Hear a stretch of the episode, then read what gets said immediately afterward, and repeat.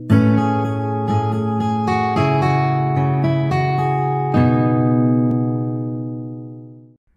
chào quý vị khán thính giả.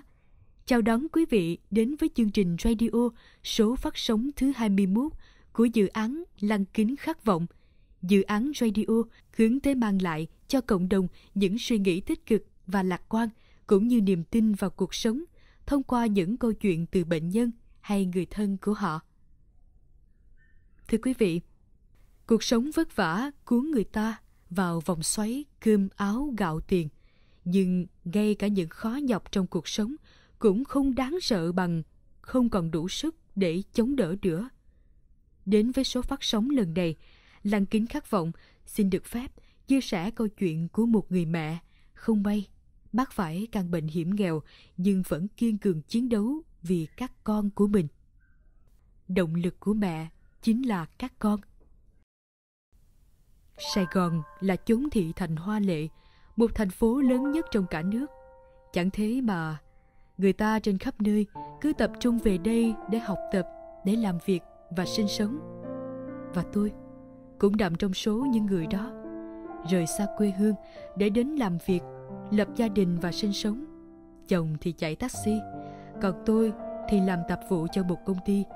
Cuộc sống của gia đình nhỏ chẳng mấy đủ đầy để có tiền mua nhà gia đình tôi cũng thuê trọ để ngày ngày đi làm kiếm tiền nuôi con.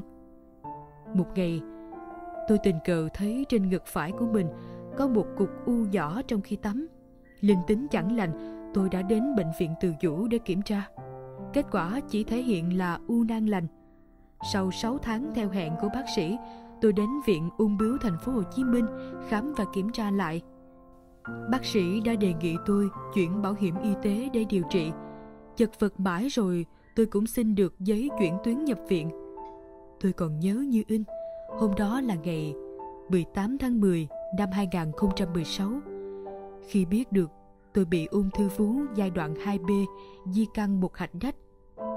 Trời ơi, có lẽ nào đất trời bỗng như quay cuồng còn tôi thì sụp đổ trên vênh hoang mang lo sợ nếu như mà tôi chết thì không còn được sống cùng chồng và hai con vì con nhỏ nhất của tôi mới lên 10 tuổi. Khi đó tôi chỉ muốn hét lên thật to rằng tôi không muốn chết. Tôi chạy vậy mượn tiền bạn bè, người thân để có tiền chữa trị. Thế rồi tôi xin mổ tái tạo vào 8 toa hóa chất tháng, 12 toa hóa chất tuần kèm thêm 14 tia. Ngày tôi lên bàn mổ, đã là cú sốc tinh thần cho cậu con trai lớn khi ấy mới 15.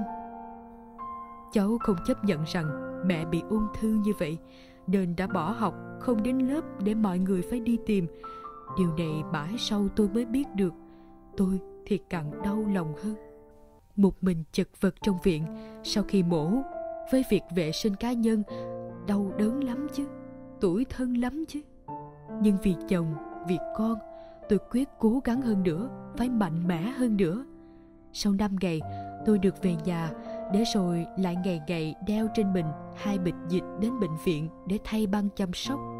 Đu đeo trên các chặng xe buýt đông nghịch người, có những lúc tôi cứ muốn gã gục. Cũng có lúc chạnh lòng và tủi thân với những người xung quanh, bởi họ thì có người thân chăm sóc, còn tôi thì một mình tự thân tự lo cho mình tự xin cơm từ thiện để ăn trong lúc nằm viện. Nhưng nghĩ, nếu tôi đầu hàng, nếu bỏ cuộc, tôi sẽ chết. Thì hai con của tôi, ai lo? Chúng sẽ mồ côi mẹ chăng? Bởi tôi không muốn con tôi thiếu thốn tình cảm của người mẹ. Bởi chồng tôi đã mồ côi cả cha lẫn mẹ khi mới 16 tuổi. Tôi thấu hiểu điều này hơn ai hết và càng thương các con hơn. Trong thời gian điều trị, những tác dụng phụ của hóa chất đã làm cho tôi mệt mỏi. Đôi lúc tôi muốn bỏ cuộc. Phần vì mỏi mệt do khắc nghiệt của hóa trị, phần vì kinh tế không có. Chồng tôi đã phải nghỉ việc để ở nhà lo đưa đón con đi học, chăm lo cho tôi. Cha mẹ bên tôi thì già cả lại ở quê. Thương cha mẹ, tôi cũng giấu luôn, không cho biết vì sợ là họ sẽ lo lắng cho tôi. Chính vì lẽ đó, tôi càng khao khát được sống và bằng mọi giá. Tôi phải chiến thắng bệnh tật để sống cùng chồng, để nuôi các con đến khôn lớn trưởng thành. Những khó khăn ấy đã không làm khó được tôi, đã thôi thúc tôi phải thật kiên cường và nghị lực. Tôi cũng đã tuân thủ mọi phát đồ điều trị của bác sĩ. Hiện đây bệnh của tôi đã ổn định hơn, tái khám định kỳ theo hẹn của bác sĩ tôi tự tin hơn trước rất nhiều lạc quan vui vẻ không còn nghĩ mình đang mang trong mình căn bệnh hiểm nghèo tôi thường xuyên đến lớp yoga của Ruth SCI để tập rèn luyện sức khỏe, để gặp gỡ các chị em đồng bệnh, chia sẻ kinh nghiệm sống với nhau. Tôi nghĩ rằng, các bạn à, cuộc đời này chẳng có gì đáng sợ cả, kể cả là căn bệnh ung thư. Vì tôi đã chiến thắng đó một cách ngoạn mục. Không những thế, bên tôi luôn có mọi người vì tôi không hề chống chọi ung thư một mình. Câu nói mà tôi luôn nghĩ và tâm đắc nhất đó là không thể để các con mồ côi mẹ được và mẹ sẽ vì các con mà chiến thắng bệnh tật dù chỉ còn một hơi thở mong manh nhất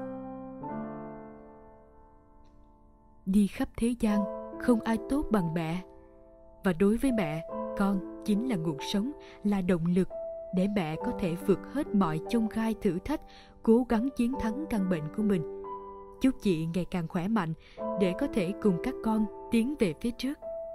Các bạn vừa lắng nghe radio số phát sóng thứ 21 của dự án Lăng kính khát vọng.